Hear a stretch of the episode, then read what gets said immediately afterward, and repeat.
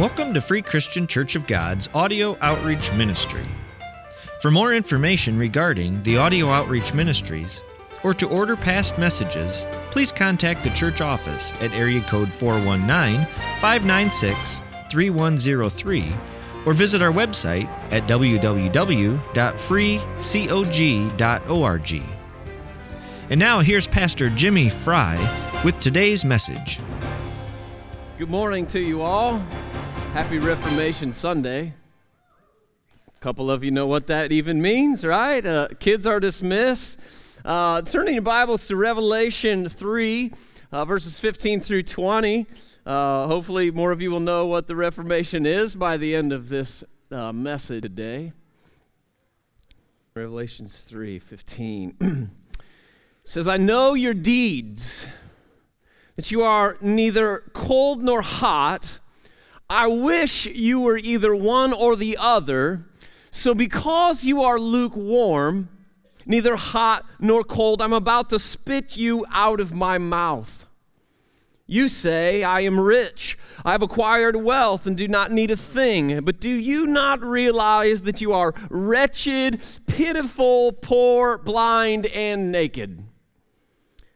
I counsel you to buy from me gold refined in the fire, so that you can become rich, and white clothes to wear, so that you can cover your shameful nakedness, and salve to put on your eyes so that you can see. Those whom I love, I rebuke and discipline. So be earnest and repent. Here I am. I stand at the door and knock. If anyone hears my voice and opens the door, I will come in and eat with that person, and they with me." Let's pray. Lord, I thank you for today, and uh, God, I thank you for the Reformation that we celebrate uh, today, that some five hundred and some years ago, uh, there was a call to repentance for the church, and God, many, many uh, took that uh, calling and, and made it a reality in their life, and God, is because of of those faithful few that we are here today and and freely exercising our right as believers. Uh, Lord, I just pray that this message would be received well today, that, that it would be understood as the truth of your word, God, that it would encourage us to be reformers in the day and age that we are living in. In Jesus' name, amen. You can be seated. Standing before the Holy Roman Emperor in a room that would be dimly lit by torches, this man expected nothing but death. His crime was teaching that a sinner, merely by trusting Christ, could, despite his or her own sins, have confidence before God. That very teaching brought the wrath of the church upon his head. Yet he stood determined to defend his teaching because it was biblical teaching. Asked one last time before the masses to recant his words, he lifted his sweat-drenched head, raised his voice, and echoed the sound of his hammer, saying, "I am bound by the scriptures that I have quoted, and my conscience is captive to the word of God. I cannot and will not retract anything, since it is neither safe nor right to go against conscience. I cannot do otherwise. Here I stand. May God help me. Amen." With those words, not only did Martin Luther turn the pages of history, but a challenge was given to every generation thereafter.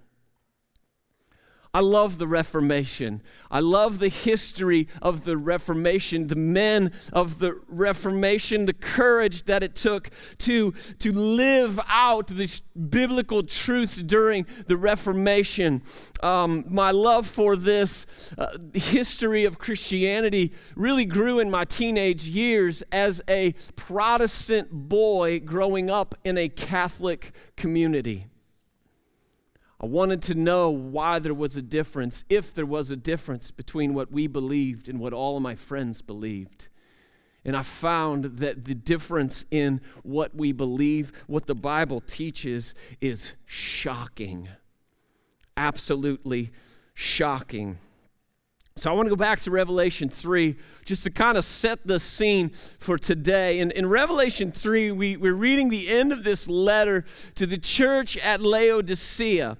Uh, and many times when we hear this scripture, well, mostly we only hear the I stand at the door and knock part. So we, we take it out of context and we get this image in our mind of this straight, postured, uh, hair straightener Jesus with a sash on, standing at this small Jewish house, knocking upon the door as if he were invited over for dinner or maybe a small Bible study. And that's not the context of this. Many times this scripture will be used in salvation messages, and that's really not the case of what's happening here in the context. You see, the church at Laodicea was far from anything that a church should be. Uh, the church in Laodicea was a very wealthy church, uh, a very wealthy city uh, also. In fact, they reconstructed their own city after an earthquake. In sixty A D, they had rejected any sort of loan or financial assistance from Rome at the time. So we know about Laodicea because of history is they were known for producing a very soft black wool uh, and ancient medicines and also eye salve. Uh, for different eye diseases. So these three great industries of Laodicea play a part in this letter that is written in Revelation. Uh, also included in this is their water supply. So it's important to know that they would have gotten their water uh, after many, many miles of traveling through aqueducts. So once Laodicea got their water, it would have been dirty, warm, and smelly. Interesting for a very wealthy city, right? So the water would have came to them lukewarm. So, the, so this letter would have been very understandable to them because of their, their industry and their lifestyles. But this letter is a call to repentance. It's Christ saying, here I am, hear my voice, open the door. It was a call to repentance for the church. Not the unbeliever, but for those who said they believed. For a medically famous people, they neither refreshed cold water, nor healed hot water those who were spiritually sick or wounded. Darkness had come over this church to the point where they needed called out. In fact, the way that the letter is worded, they were almost to the point of vomit in the mouth of God. So this great falling away in the church of Laodicea, a falling away from the gospel and the rock, which is Jesus Christ, the very foundation himself was knocking at their door. In the book of Acts, we read about this breaking through of light into a dark world. We read about the commitment of the followers of Christ, this group of people, their sacrifice, and ultimately the piercing of darkness with a great light. Christ comes. The gospel is given. And we see the beginning of the church, the rock of the church, set upon Christ, built upon Christ. So now I want to go to one of the most mistranslated verses in all of the Bible. In fact, this mistranslation is, has given birth to one of the most deadliest religions ever. I want you to hear those words. Deadliest religions ever. It's from Matthew sixteen, verse thirteen. In fact, Pastor Kevin referred to this. It says, when Jesus came to the region of Caesarea Philippi, he asked his disciples, who do people say the Son of Man is? They replied, some said, John the Baptist, others say Elijah, and still others, Jeremiah or one of the prophets. What about you, he asked. Who do you say that I am? Simon Peter answered, you are the Messiah, the Son of the living God. And to that answer, okay, Jesus replied, blessed are you, Simon, son of Jonah, for this was not revealed to you by flesh and blood, but my Father in heaven. And I tell you that you are Peter, and on this rock I will build my church, and the gates of Hades will not overcome it. One of the most mistranslated verses in all of the Bible. The stage is set at Caesarea Philippi, and uh, Jesus takes his disciples, these, these Jewish boys, to what would be known today as a red light district. There was all kinds of awful things that happened here at the base of Mount Hermon. Um, tradition would state that when Satan was cast out of heaven, he fell at the base of Mount Hermon here. So this is where pagan idol worship take, would take place. They would sacrifice people. They, you can see, in, and still to this day, I stood there. You see these carvings in the rock where they would place these idols and worship them. You see the mouth of this cave that is literally called to this day the Gates of Hades, where they would throw human sacrifices in to appease the gods that they worshipped. They believed that the Gates of Hades there was the entrance into the underworld. So there's, as I said, uh, idol worship, there's prostitution that happens there, human sacrifice, sexual interaction, not just between humans, but between humans and animals that's taking place here, and Jesus takes the disciples. It's an interesting missions trip. Definitely a place that the Jews would have avoided. Definitely a place that the disciples are probably shocked that Jesus took them to.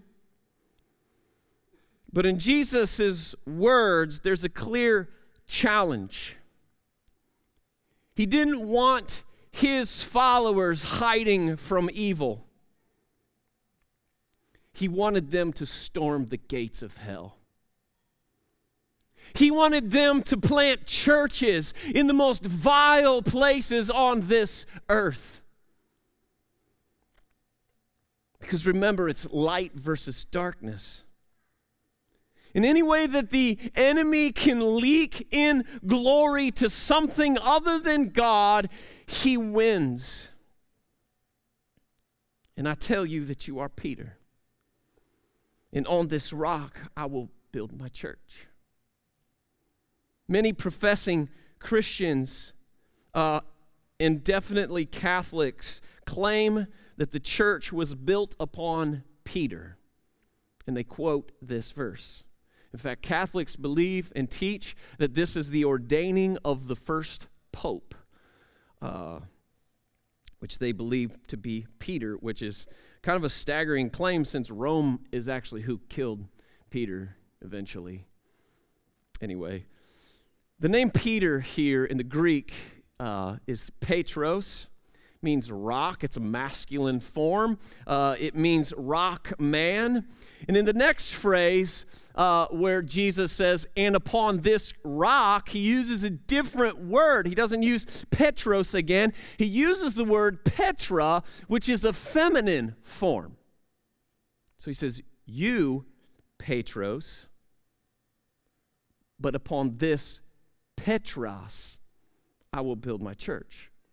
He does not say upon you, Peter, or upon your successors, but upon this rock, upon this divine revelation that only my Father can reveal to you, that I, Jesus Christ, am the Messiah, will I build my church, and the gates of hell will not prevail against it.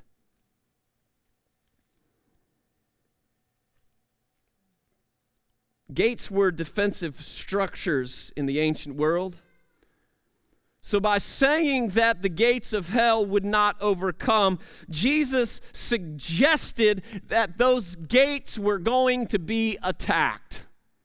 I like that. Jesus and twelve men in the red light district declaring war. Outnumbered, didn't matter. So they're standing at the literal gates of Hades, a literal gates of hell. I think the disciples may have been a little overwhelmed by the challenge, right?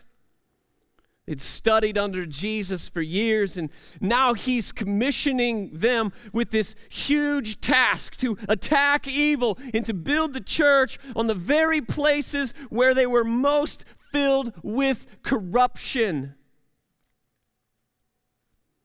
Jesus introduced the fact that his work of building the church was on himself, Christ alone. First Corinthians three eleven makes this very clear, very clear. For no one can lay any foundation other than what is being laid, which is Jesus Christ. One cross-reference completely obliterates Peter being the first pope. Throughout history, though, we've seen the falling away of churches, falling away from the gospel. We've seen common men slip into self-deifying positions, causing a darkness to become even heavier upon the church. Laodicea is an example. The church at Corinth was an example. There was a movement, though, on October first of fifteen seventeen, where one of the most famous trick-or-treaters of all time, dressed as a Roman Catholic priest, knocked on the door of the Roman Catholic Church in Wittenberg, Germany, with a hammer, a nail, and a call to repentance to the Roman Catholic Church. In his paper, Martin Luther had posted ninety-five indictments against the Roman Catholic Church. In fact, his very first thesis called them to repentance. It said, when our Lord and Master Jesus Christ said repent, he willed the entire life of believers to be one of repentance. See, Luther cut straight to the heart of the issue, which was the church's doctrine of redemption and grace. The Roman Catholic Church had gotten away from Scripture, which means they had gotten away from the gospel. In fact, the church had banned the reproduction and the translation of Scripture. Banned it. Putting people to death, men, women, or children who were found to have read their Bible. They made themselves the final authority over God's word. And that remains today. They, they will say that its tradition is equal to God's word, but even in that, they're putting tradition over God's word. So it's how we did it and have done it over what the Bible says. They preach that God did not offer his fellowship to be enjoyed by man through personal encounter with Christ and with God's word, but only through the ministry of priests and the sacrifices. And Martin Luther had enough. It came in one of the darkest times in history. Martin Luther demanded to see the end of indulgences, which is reducing the amount of punishment one has to pay for their sin. In other words, he wanted to see them stop cheapening the grace of God. He told the church they needed to reject the authority of the Pope because they believe, believed and still believe that the Pope has full, supreme, and universal power over the whole church, a power which he can exercise unhindered. Meaning, regardless of what the Word says, they follow what the Pope says. The Catholic Church sees the Mass or the Eucharist as the source, and I quote this, the source and summit of the Christian life, to which the other sacraments are oriented. The Catholic Church believes that the Mass is exactly the same sacrifice that Jesus offered on the cross at Calvary.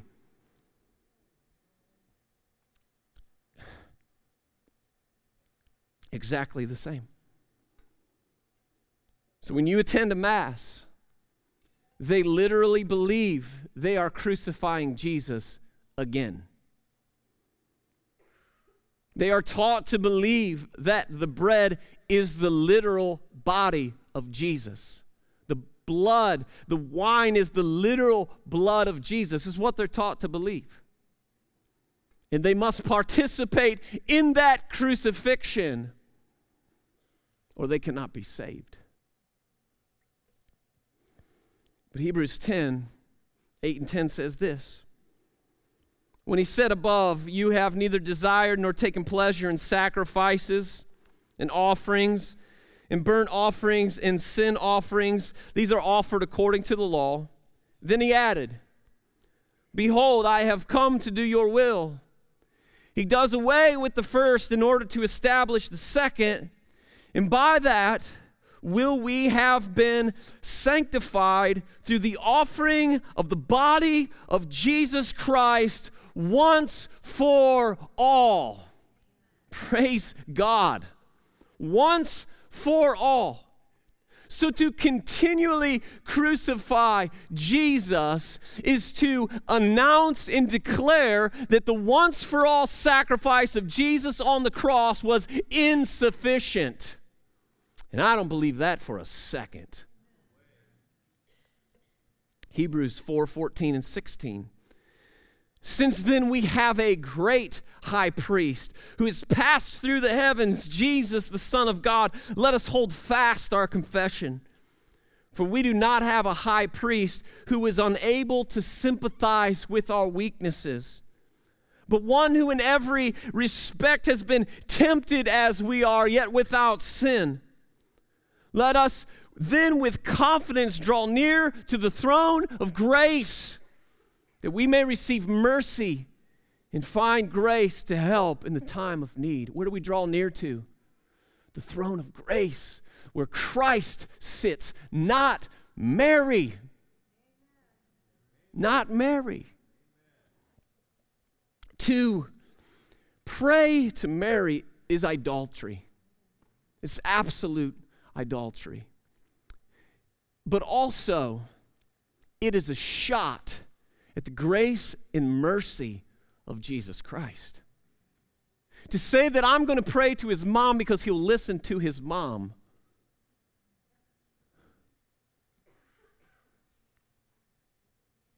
Is a shot at Christ and who he truly is. Satan had been choking the gospel for years. So God sent a messenger on the darkest night of the year, October thirty-first, and with the swing of a hammer, a cold nail driven into a wooden door, Martin Luther declared to the darkness that light was still alive. I don't think Martin Luther had any idea what that night would cause. In fact, I know, I know he didn't. But it sparked a revival. And this event partnered with the invention of the printing press that came at the same time. This Protestant movement began to take shape. Bibles were translated and printed. Massive evangelism began to take place. From this Reformation, a Latin statement emerged, Post Tenebras Lux, which means after darkness, light. There was a high cost for this revival, though. Many Protestants put to death at this time, William Tyndale being one, put to death for translating the New Testament into English. You have your Bible because of William Tyndale, and most of you don't even know his name. Followed by John Rogers for his translation of the Old Testament. Men, women, and children tortured and killed, some for simply memorizing the Lord's Prayer in English. What these men, women, and children died for, we are in danger of forgetting. Many of these names we never hear mentioned anymore. Luther was known as a Protestant because he protested the teachings of the heretical Catholic Church. In fact, the Pope referred to him as a wild boar because he refused to fall in line with the teachings of the Catholic Church. So here we are today. Free Christian, right? And many of us don't even see where we're different. Well, I'm Protestant. And we use it as a historical word. And it's not a historical word. That word is very should be a very alive today in our lives. It's still a relevant term. Well, we're all Christians, aren't we? No. Not even close. Absolutely not even close. Can someone in the Catholic Church be saved? Absolutely, one hundred percent, because you're not saved by belonging to a church. You're saved by believing in the gospel of Jesus Christ.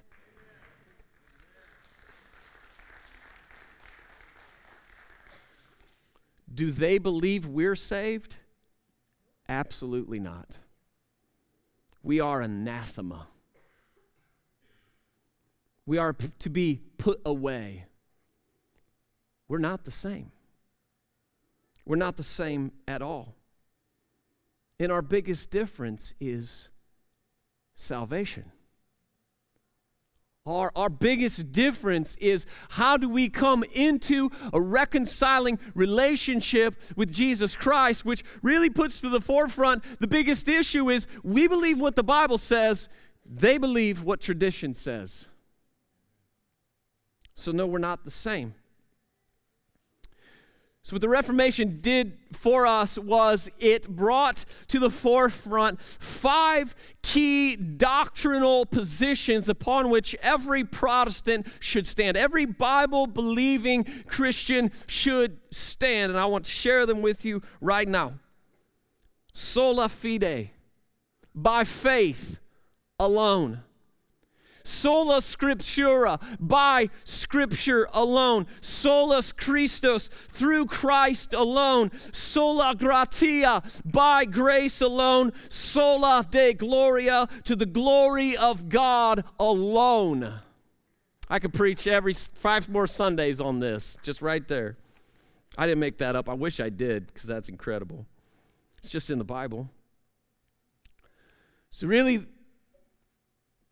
The, the Protestant movement, the Reformation, celebrates the glory of God. the calling of repentance of the church back to its first love, to the glory of God. John Calvin wrote, "You touch upon the justification by faith, the first and keenest subject of the controversy between us. Wherever the knowledge of it is taken away, the glory of Christ is extinguished." So today we stand on the truth that there is free and sovereign grace from God and only from God. Through Christ and only through Christ, received by the Holy Spirit and only by the Holy Spirit. The achievement of the cross of Christ, providing peace with God for guilty sinners. Four times the book of Hebrews says, once and for all. And if it's once and for all, then there is absolutely no need for it to be reenacted or reproduced in a mass. We believe in the freedom of Scripture. God's word is for everyone. Everyone. Educated, uneducated, it doesn't matter. We believe in a personal relationship with God through His word. The Catholic Church believed and believes that God doesn't offer fellowship to be enjoyed through a personal encounter with Him and His word, but only through the ministry of priests and sacraments. By that, it holds its parishioners hostage. John fourteen six, Jesus answered, "I am the way and the truth and the life, and no one comes to the Father except through me," the great high priest, Christ Himself. So why should a Christian celebrate October thirty-first? Because we celebrate the Reformation, right? We celebrate the light exposing the darkness on the darkest night of the year. The day we began to protest and shall continue to protest any religion, any movement that does not place Christ in Scripture as its ultimate authority. The Reformation was a revolution. And revolutions not only fight for something, but they fight against something. Much like Jesus told His disciples that day at the base of Mount Hermon, attack the gates of hell.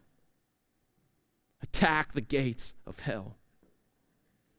We must stand against anything that perverts the grace of God or cheapens the grace of God. We must protest any doctrine that denies one's rights to a personal relationship with God.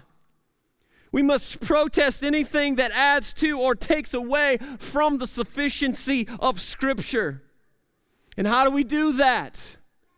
We preach the Word of God. We live the Word of God. We lift high the Holy Scriptures in our own life by living exclusively Christ, the way, the truth, and the life. We believe that no one comes to the Father, God the Father, except through Him.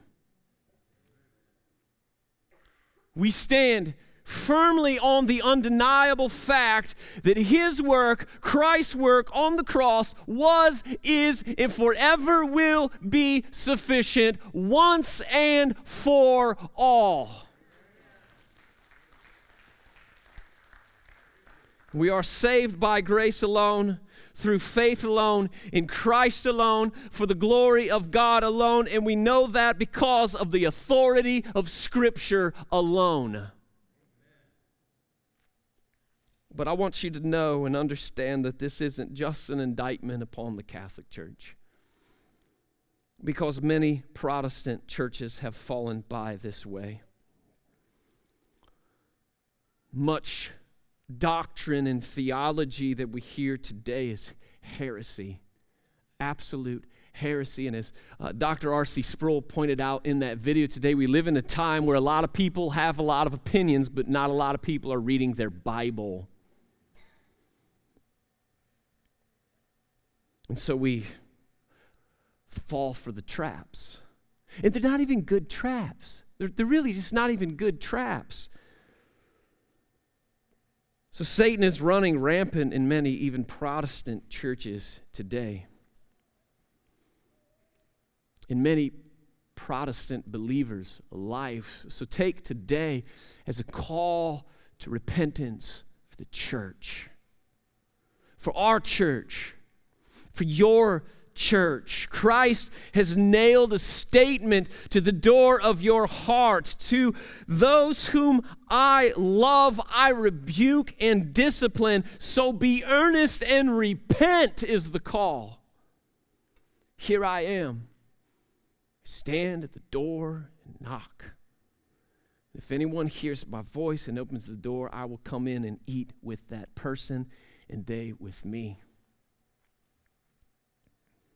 So no matter how dark and deadly things may seem, for the sons and daughters of the King, it's always post tenebras lux. After darkness, light. Let's pray. Lord, I'm thankful for the sufficiency of your word. Lord, I'm so thankful to have been raised and brought up in contrast to the heresies that have swallowed up so many within our communities and our families. Lord, it's a, it's a hard subject because it deals uh, so harshly with those that we love. But God, the reality of it is hell is a far more harsh reality for them than the truth that their religion doesn't lead to life. God, I feel like in this message today, you've you've taken your church and you've stood us before this mountain of idolatry. And you've asked us the question, who do you say that I am? And God, sadly, for so long, many of us have responded with that question as a soft, frail, weak Jesus. And that's not who you are. But God, today might your word bring conviction upon our hearts to charge the gates of hell, to be swordsmen with your word and be able to go into our own families' homes and rattle those gates. Not in a violent way, Lord, in, in, a, in a loving way. I don't, don't want this message to be received that way. But God, with the sword of truth that cuts and divides, might we be soldiers of Christ in this mission field that we are drowning in. And might we lead people out of this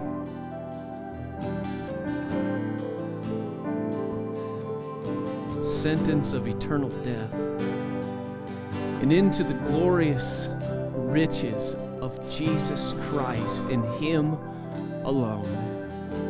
In Jesus' name, amen. You have been listening to Pastor Jimmy Fry from Free Christian Church of God in Continental Ohio. We hope you have enjoyed today's message, and we would like to invite you to visit us next Sunday morning. Our Sunday morning services begin with Sunday school at nine thirty, followed by the worship service at ten thirty. Free Christian Church of God is located on the corner of State Route fifteen and State Route six thirty-four, just north of Continental.